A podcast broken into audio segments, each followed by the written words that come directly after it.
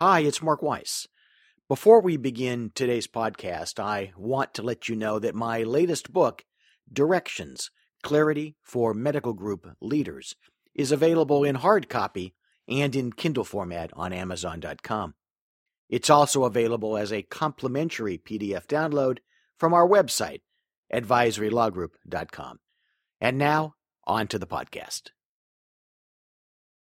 When my kids were younger, we used to play a game when we left a store.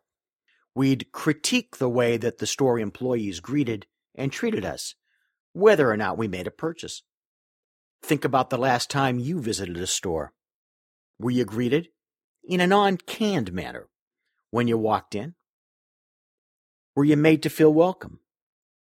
Were you assisted but not pushed? And when you left, did someone thank you for visiting? Think about the last time you went to the doctor. No, let's flip this around. If you're an office practice physician, think about the last patient you saw in your office.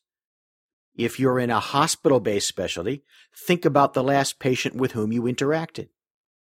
Did you greet them? Did you say thank you to them at the end of the interaction? Common sense says that these pleasantries, the hellos, the pleases, the thank yous, should be part of every customer or client or, or patient interaction. Nearly none of your competitors will ever put this into action. That's why Voltaire said that common sense is not so common. That's also why it's absolutely so easy to use these pleasantries to create relationships with your patients.